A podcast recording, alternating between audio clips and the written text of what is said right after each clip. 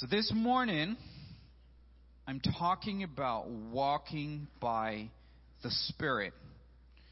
We're, we'll be in Galatians chapter 5, verses 16 to 26. And you guys can't be quiet this morning, alright? You can't be quiet this morning. We need some engagement. I need to hear amens from you, and I need to hear you guys engage this morning. And so we'll jump right in. And this morning I want to start us off with a question, and it goes like this. In a world full of choices and desires, how do we, as followers of Jesus, navigate the complexities of our heart's inclinations and the call of God? The Apostle Paul, in his letter to the Galatians, gives us profound insights into the battle within and points us to a life marked by freedom and fruitfulness. Because in the bustling journey of life, countless voices call for our attention and allegiance. Like, have you seen that?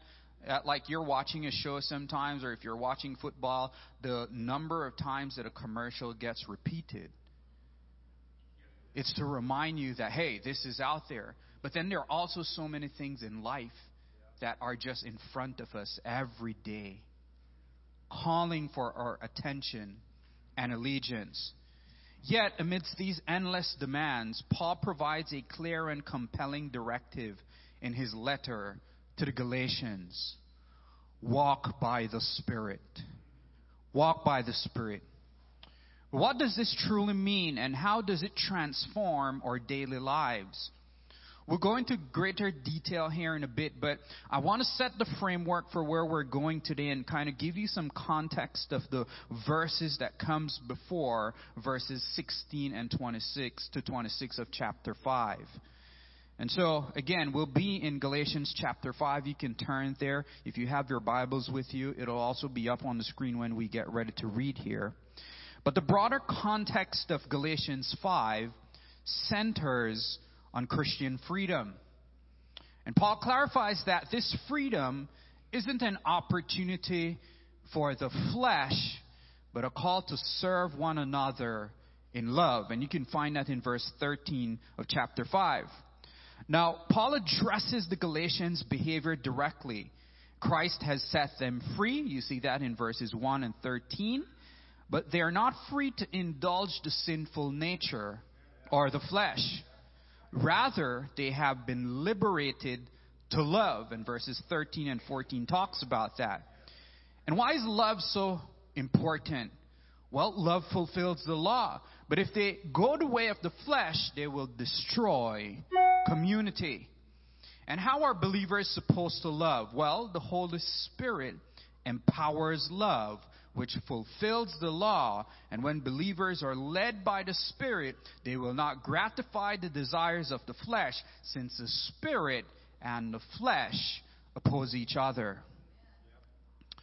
Now, to illustrate the two different life choices, spirit life versus flesh life, Paul provides two contrasts. The works of the flesh in verses 19 to 21 of chapter 5, and the fruit of the Spirit in verses 22 to 23 of chapter 5. And that's our scripture context for today. That is where we're headed. But even before we start going through this in depth, I need to give you some initial instructions. I need to lay some additional groundwork for what Paul is thinking here. Because if I just go through and define the words and phrases and explain how to quote unquote be the perfect Christian and we're not. If I go through these things and tell you how to exhibit all of these things, all you'll hear is that at the root, you're really a bad, proud, and self sufficient person, but the Bible says you need to be more loving and more kind. See, often in our human response, when we hear things that we need to work on or things come to light and we're like, I need to improve in that area, we figure out a way to train ourselves to actually be, in this case, more loving, more kind, and patient, and so on and so forth, thereby making ourselves feel morally self sufficient. And you'll start to check them off like, oh, I'm good in that one. I'm good in that one. I'm not like this person. I don't do what he or she does. I'm bad in that one, etc., but it's not as bad. And it will instantly turn into legalism, which is the very thing that Paul is addressing to the Galatians. So, I don't want you to hear do better, be better, live better, because that's never the message of the gospel. The gospel is never try harder and God will be pleased with you. Nor is it just tighten your spiritual belt, so to speak. Rather, the gospel is look to Jesus and his ability to save and sustain and sanctify you and ultimately produce fruit in you and through you. So, my goal this morning is not for you to leave here with action steps, even though I'll give you some. I'm not, I don't want you to leave here with action steps of how to be a better person or how to cultivate change in your life. I want you to leave here with the action step of a heart that surrendered, surrendered to the one who can change your life. See, Paul desires in Galatians is not that you learn some new manners, it's that you'll be a new creation in Christ whereby you will plant the roots of your faith in the soil of the gospel, and then the Spirit will begin to bear fruit in you and through you. Amen? Amen. All right. Having established all of that, our first point for today is the battle between two natures, or the battle of two natures. And we'll be in Galatians chapter 5, and we'll read verses 16 to 18. It says this So I say, walk by the Spirit, and you will not gratify the desires of the flesh. For the flesh desires what is contrary to the Spirit, and the Spirit what is contrary to the flesh.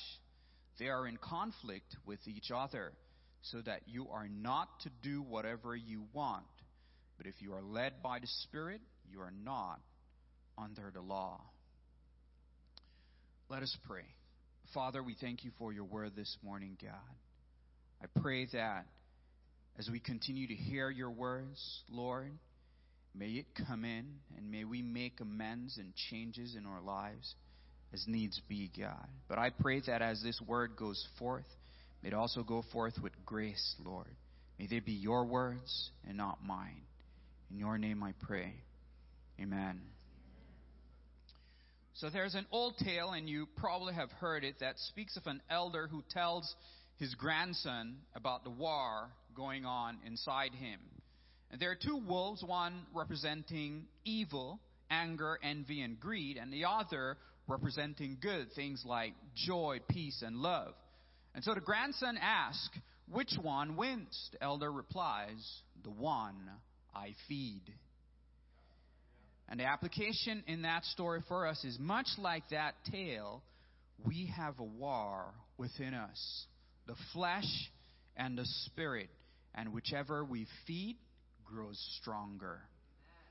And in verse 16, Paul instructs his readers to walk by the Spirit and you will not gratify the desires of the flesh. As we continue to go through these passages or these verses today, often I'll pause and I'll do something what I call Greek insights. And so I'm at the first one here. Let's walk through a little bit of Greek insight.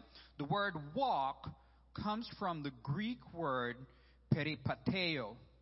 And this word implies habitual or daily conduct.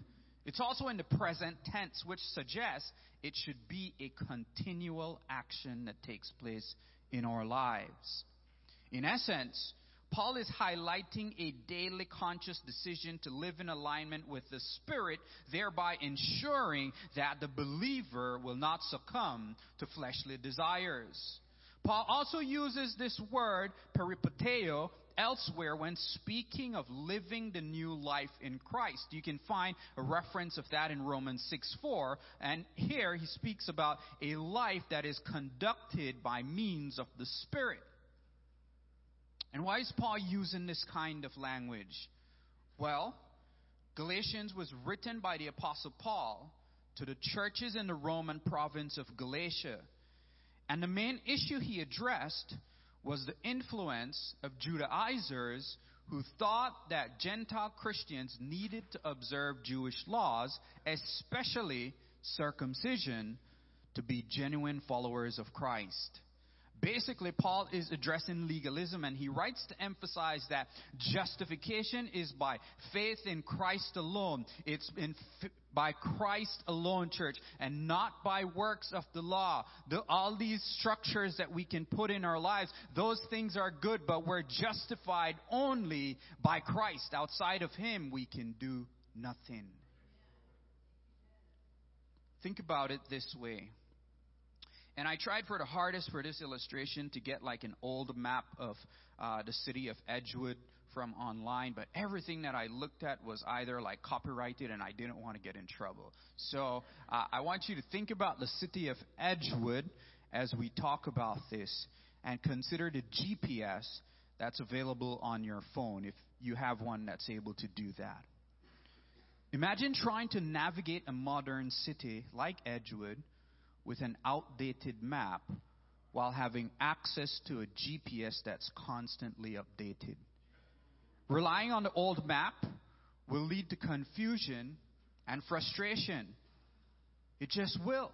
So, Paul is telling the Galatians that the law, the old map, is not wrong, it's just outdated for our new life in the Spirit. And our spiritual GPS, the Holy Spirit, provides real time guidance in our walk with Christ. Don't you want that type of real time guidance in your life? Huh? Everyone tracking with me? Paul further exhorts his readers in verse 17 by saying, For the flesh desires what is contrary to the spirit, and the spirit what is contrary to the flesh. Some Greek insight for you. The word desires comes from the Greek word epithumia, and it's a strong term, often referring to coveting or lusting after something. And the way it's used in this verse, the one we just read, underscores the intensity of the conflict between the spirit and the flesh. It's an ongoing, powerful struggle and not a minor disagreement. And the Apostle Paul doesn't sugarcoat the reality. He calls it as it is. And each of us, no matter how long we've been in the faith, faces an inner battle. This battle is not against flesh and blood, but against the desires of our flesh that often rears their heads, urging us to act contrary to God's desire design. We're pulled in different directions. This is not merely a battle of doing good versus doing bad. It's deeper than that. This is about your soul. It's a battle between our old nature and the new creation that you have in Christ. And these desires, Paul warns, are diametrically opposed to the Spirit. But there's hope, and Paul's exhortation is to walk by the Spirit. Walking by the Spirit. That is our beacon. It is as we're at a crossroad every day with two clear paths. One is well trodden, even familiar, but leads to spiritual stagnation. The other is illuminated by the Spirit and promises growth, though it might seem challenging, because it will be challenging. Now, this journey with the Spirit is not merely about avoiding sin but it's about embracing a fullness of life where we find joy, purpose, and true freedom in our relationship with the Lord. Church, it's a real tension. And Romans chapter 7, verses 15 to 20 offers a candid insight into this struggle. Paul speaks of doing what he does not want to do and not doing what he wants. And it mirrors the tug of war between the sinful nature and the spirit. James 4 1 also speaks of the passions that wage war within us, further emphasizing this internal battle. You know, earlier I mentioned that this is not a list of do's and don'ts. It's not what I'm talking about here. It's not about checking off a list, but about an internal heart posture in John chapter 6, verses 6 to 3, Jesus said, It is the Spirit who gives life, the flesh is of no avail. And this verse underscores that mere human effort or the flesh without the Spirit is unprofitable in spiritual matters. We need the Spirit. Life Spring, I say, we need the Spirit in our lives to be guiding us. Church, each of us has a story to write on the tablet of time. Day by day, we add a chapter, a verse, a line. When the plot thickens and the struggle deepens, are you a person who walks in the light and lives by the truth and practices integrity deep in your roots? Or do you find yourself feeding the desires of the flesh? My prayer and heart for you is that you you desire, pursue, and walk by the Spirit daily.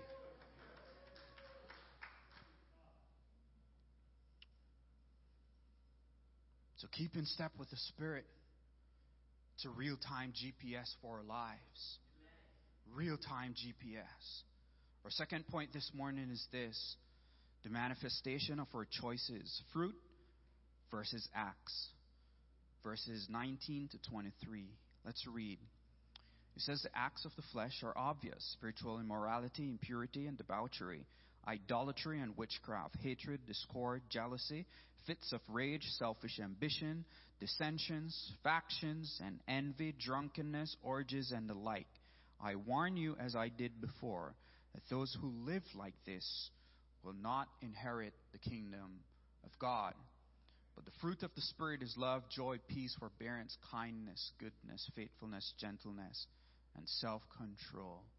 Against such things there is no law. Paul does not leave us guessing. Paul does not leave us guessing about what the conflicts look like in real life.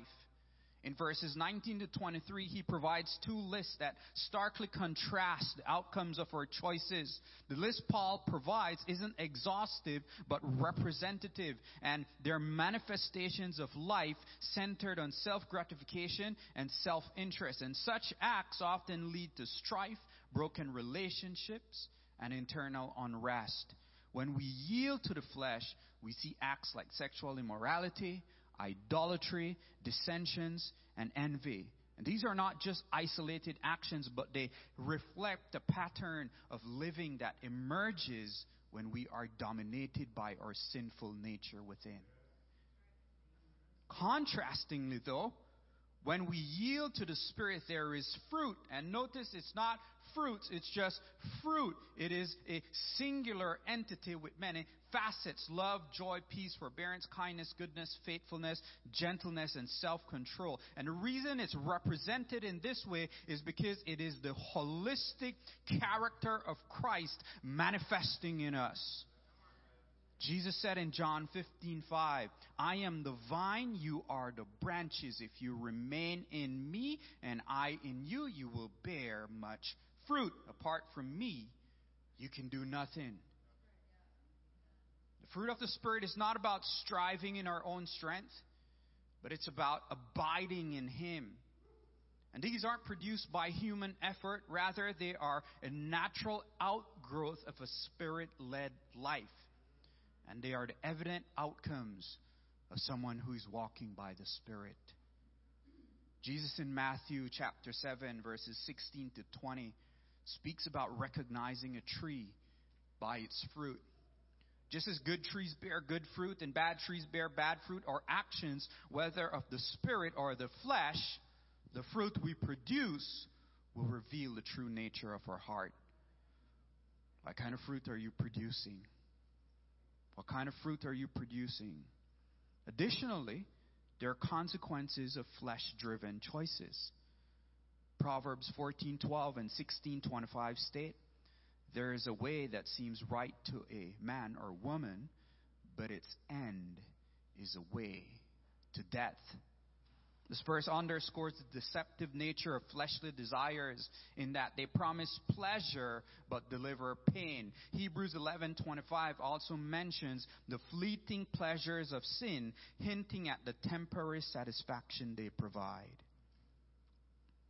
But the fruit of the spirit driven or spirit led life, well, I said this earlier, but I think it's worth mentioning again. John 15, 4 and 5 illustrates the importance of abiding in Christ, abiding him in Him. Without this connection, fruit bearing is impossible. Well, you bear a different kind of fruit. In 2 Peter chapter 1 verses 5 to 8, Peter lists qualities similar to the fruit of the Spirit that should be evident in a believer's life, which further emphasize our role in effective and productive Christian living. The Lord will do His part, but we've got free will. We've got a choice in this. And every day this choice is set before us. Will I walk by the flesh or will I walk by the Spirit? Will I choose life or will I choose death? I want you to think about that in terms of gardening. If you've spent any time maintaining a garden, you'll know that a garden left untended becomes overrun with weeds. On the other hand, a garden that's well tended and nurtured yields a bountiful harvest. The application for us is this our spiritual life is like a garden. And if we neglect our walk with God, the weeds, the works of the flesh, will overrun our lives. But if we cultivate our relationship with the Lord, the fruit being the fruit of the Spirit, will grow and mature in our lives. If that illustration didn't work for you, well, I have another one. So think about it like training a puppy. Puppies are known for their playful and sometimes naughty behaviors. Chewing shoes, sofa, maybe a motorcycle, and, and that one is really personal to me. I had there was a period of time where I, I had some roommates and they got some young puppies and oh my gosh, they chewed up my motorcycle motorcycle seat not once but twice, my helmet like three times. And so puppies are known for their playful and sometimes naughty behavior. But with consistent training and as they mature and guidance, they can grow into well behaved dogs. Likewise, our fleshly desires can be like an unruly puppy. And we need the consistent guidance and training of the Holy Spirit to mature us in our Christian walk with the Lord. Which is why, for us today, it's important to understand that these evident outcomes, being the fruit we're bearing, serve as both a diagnostic tool and a directional compass for us. When we see more acts of the flesh than fruit of the Spirit in our lives, it's a call to examine ourselves, a call to introspection, a call to repentance, and a renewed dependency on the Spirit. Furthermore, the evident positive outcomes of the Spirit filled life aren't just for edification, they have evangelistic implications too. As Jesus said in Matthew 5:16, in the same way let your light shine before others so that they may see your good works and give glory to whom? Your Father who is in heaven. So how you're living affects the witness of your life individually, but also the capital C church. Church collectively and individually, we need to be aware of the fruit we're bearing. Our last point for this morning. And I couldn't decide on which one, so you're actually going to get two, and you can decide which one you want to use. And so, point three the call to crucify and live, or living the crucified life. I think in this moment I like living the crucified life. So I'll go with that. You can go with the other one if you like. But Galatians 5 24 to 26, it says, those who belong to Christ Jesus have crucified the flesh with its passions and desires. Since we live by the Spirit, let us keep in step with the Spirit. Let us not become conceited, provoking, and envying each other. We'll be looking at each of these verses more closely here. I'm going to break these down. And so, verse 24 says, Those who belong to Christ Jesus have crucified the flesh. Some Greek insight for you crucified comes from the Greek word estaurosan. And this word is in the aorist tense, implying a past definitive act. And so, therefore, this vivid, vivid imagery of crucifying the flesh that's used by Paul it's not about self infliction or mere denial. Rather, it's a profound symbol of identification with Jesus' death, signifying a decisive break from the old sinful nature. It has happened already. He died on the cross. Let's stop nailing Jesus on the cross again, alright? You are a new creation in Him. New creation in Him. Verse 25 says, Since we live by the Spirit, let us keep in step with the Spirit. Greek insight for you the word live comes from the Greek word zomen, and keep in step comes from the Greek word stoikomen. And these words are both in the present tense, indicating an ongoing or continual action. Friends, life in the Spirit is both a reality we live and a responsibility, meaning we must align ourselves and align our steps with the Word of God and His Spirit. This alignment implies a conscious effort to discern and follow the Spirit's guidance. The last verse we're looking at here, verse 26, says, Let us not become conceited, provoking, and envying each other. The behaviors Paul listed are indicative of a community in disunity, perhaps reflecting actual issues in the Galatian church at that time. But those issues can show up in our hearts and in our lives and in our congregation and the church today. So Paul ends with an application, a practical one at that, emphasizing humility and mutual respect in everything. Church, the call to crucify the flesh is a profound one. It's about surrendering every aspect of our being, every desire, every ambition to the Lordship of Christ. It means that every morning we rise with a commitment to die to ourselves and to lay our desires on the altar. Lay our desires on the altar. Think about laying down our desires and the act of doing so daily like a battery powered device. Like, think about your phone. Over time, if the batteries aren't recharged or replaced, I don't even know if they still do that. I just aged myself there, I guess. But there you go. There you go. And so if the batteries aren't recharged, the device will stop working.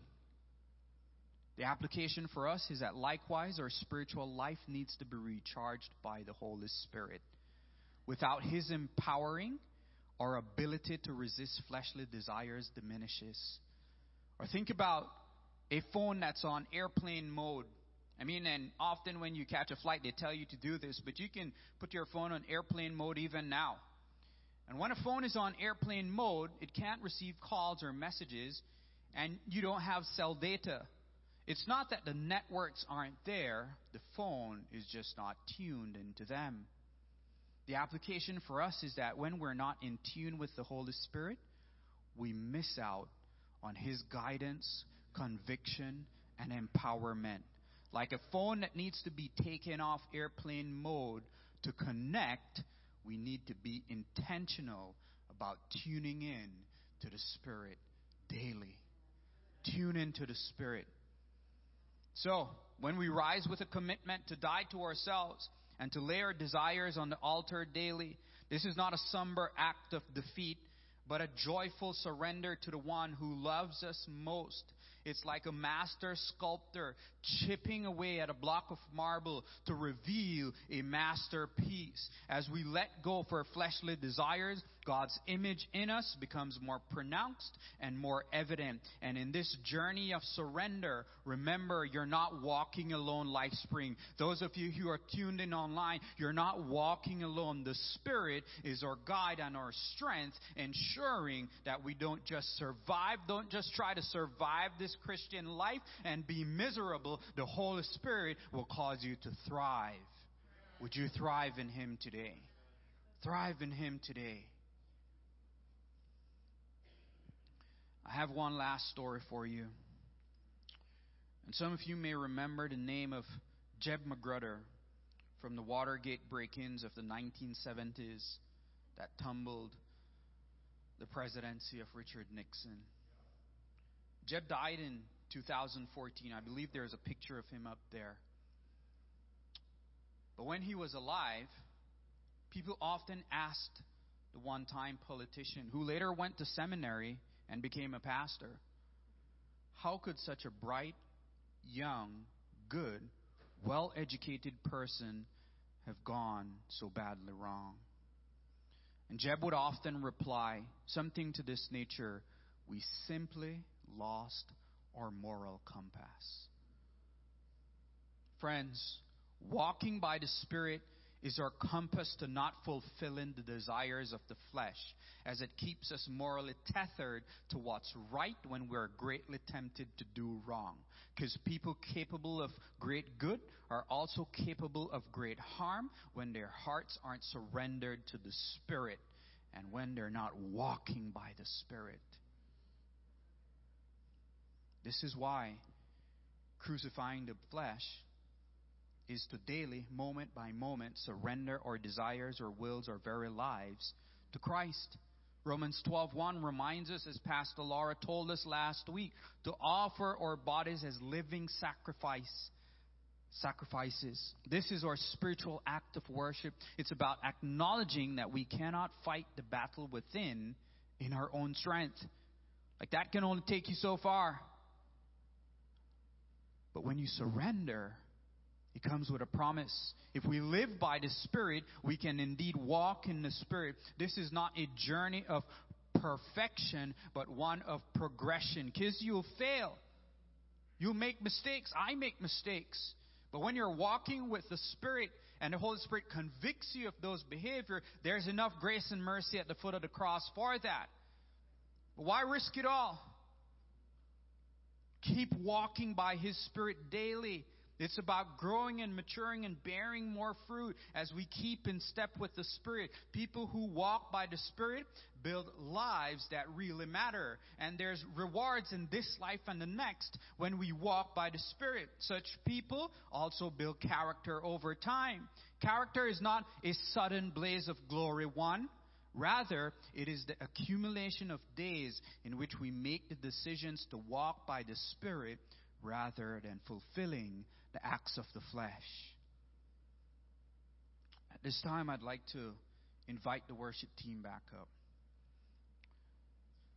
And before we close here, I want to go through a list of things that I believe can help us in walking by the Spirit and to live a crucified life.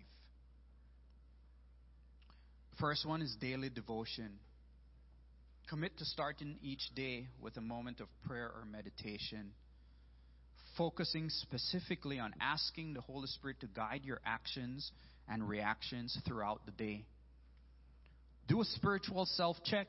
At the end of each day, reflect on instances where you displayed the works of the flesh and moments where the fruit of the Spirit was evident. This kind of self examination and introspection fosters awareness. Limit triggers. Identify and limit or remove completely common triggers or environments where you find yourself more prone to indulge the desires of the flesh. For example, if social media stirs up envy or anger, consider taking breaks or unfollowing certain pages or people or news networks together completely or come off completely. Accountability partners pair up with a trusted individual within your church community or faith circles. Share your struggles in living by the Spirit and support one another, meeting regularly for encouragement. You can do this here, but I would also encourage you join a life group. We have those coming here on the horizon. Join the next level classes. Pair up with somebody and invite them out for coffee. Encourage them in moments like these memorization. And I think someone is actually starting a group where we memorize scripture, but commit to memorizing scripture and memorize Galatians 5 22 and 23 so that it's at the forefront of your mind, guiding your actions and reactions. Thy word have I hid in my heart that I might not sin against thee. engage in service, actively seek opportunities to serve others in your community, church, or even globally. Serving often puts us in a position to practice love, kindness, gentleness, and humility. Like, have you ever served with someone else on a team? Like, have you ever served with me on a team? You know, it teaches you humility. Go on a missions trip, it teaches you humility. Serve in your local community, it teaches you humility. Educate yourself. Attend Bible studies or read resources focused on the Holy Spirit's role in the believer's life to deepen your understanding and relationship with the Spirit. Become a self feeder. Coming here on a Sunday morning is great, but don't let this be the only way you receive the word of the Lord. Feed yourself throughout the day. Feed yourself throughout the day. I've mentioned this in the past. You can have a fridge full of food, but if you never go and get it from the fridge, you'll never feed yourself. You'll be hungry, and you're like, man, I'm so hungry, but all the food is in the fridge. The food is in the Word of God. Self feed yourself throughout the week. There are many great resources out there. But a selfish plug on my part, my wife has an amazing, if I may say so, plan about the Holy Spirit on the Bible app. The same Bible app that's on your phone. Just look it up. It's called Holy Spirit from Creation to Companion. And if you go under plans and you look up Debbie Mendoza, you'll see that plan pull up and a few others. Conflict resolution. In moments of disputes or disagreements, consciously choose to respond with the fruit of the Spirit rather than reacting from the flesh. This might mean taking a moment before responding, seeking mediation or a godly third party, or even postponing a discussion until emotions have settled. Celebrate wins. Take time each week to acknowledge and celebrate the moments where you saw growth in living by the Spirit. This positive reinforcement helps build momentum in your spiritual life. 10. Seek counseling.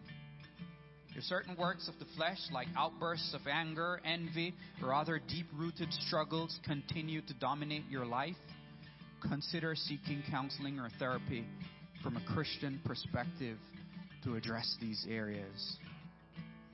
And then community engagement. Actively participate in the life of your church or small group. Surround yourself with community. You don't need to do this walk alone. I don't want you to do this walk alone. We love you. We want to walk alongside you. You know, as we come to the end here, the thing about a message like this, just even for my own life as I went through it, I talked about that checklist earlier. And sometimes we can listen to something like this and we're like, well, I'm not doing X, Y, or Z, or I know what that person is doing and I'm not doing that. This is not a matter of ranking sin, it's a matter of walking by the Spirit in your life. And what does that look like for you?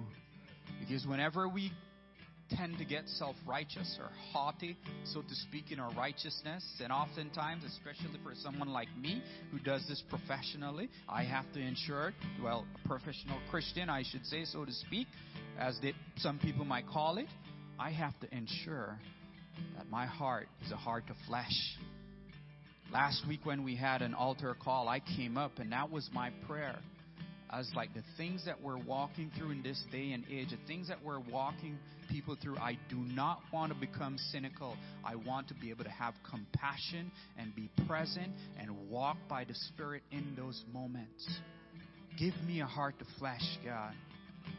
Proverbs 16, 18, and 19 says, Pride goes before destruction, a haughty spirit before a fall. Better to be lowly in spirit along with the oppressed than to share plunder with the proud. And so I don't know where you're at in your relationship with the Lord. Now, I'd also like to invite the prayer team up at this time, and maybe if we could have some of our pastors, Pastor Laura, my wife, and Pastor Joe, if you guys could come up here. This is between you and the Lord. Where are you in your walk with Him? Where are you in your walk with Him? If you need someone to stand in prayer and stand in agreement with you, I would ask that you come forward for prayer. The worship team will go into a song here in a bit. But I want to be on my knees before the Lord and be, Lord, I am only human, but I want to walk by your Spirit. Church, we got to stop using our Enneagrams, stop using our Meyer Briggs test, stop using the different diagnosis and use it for an opportunity to gloss over spiritual immaturity and to treat someone else who's made in the image of Christ as less than. We need to stop walking the line and thinking we can do it because you walk the line with the things that are permissible and you will cross the line. We need to be like Paul who said, oh, I was once a child. I thought like a child. I understood like a child. I spoke like a child, but I turned away from those things when I became a man. We need to turn away from childish things in our lives, move away from the milk of the Word, and step forward in the meat of the Word. We need to be walking by the Spirit daily in our lives. Oh Lord, we need you in our lives, God. May we not think we can do this alone, Lord. The enemy is out to kill, kill, steal, and destroy. Do not give him an inch in your life. Do not. And so, Lord, I pray, as my wife prayed this morning, that where the enemy might have wanted people to take offense by the word that has gone forth, may your grace be evermore in this moment. For those of us who need someone to stand and agree in prayer with us, may we come forward and lay it down before the foot of the cross. Those of you who are tuned in online, lay it down right where you are in your car, in your bedroom, wherever you're seated as you're listening to this. Why not walk by the Spirit in a new way today? Do you want to build a life that really matters? Then consider this this morning. What are the things you need to put off? What are the things you need to put on? After all, the materials you use does make a difference. This choice, the flesh of the spirit, I mean, the, the flesh or the spirit, it is set before us every single day. May we desire, may we endeavor be people who walk daily by the Spirit and crucify the flesh. And so I'd ask you to stand right where you are. And if you know you need prayer, if you know you need someone to agree with you on something, or maybe you just need to lay it all down again and be like God. Continue to give me a heart that is soft for you. Continue to give me a heart that is sensitive to the real time GPS of your Holy Spirit in my life. Because things have happened in my life and I'm becoming calloused in certain areas. Would you make me new? Give me a heart of flesh again. Come forward if you need for prayer, and the worship team will go into a song here.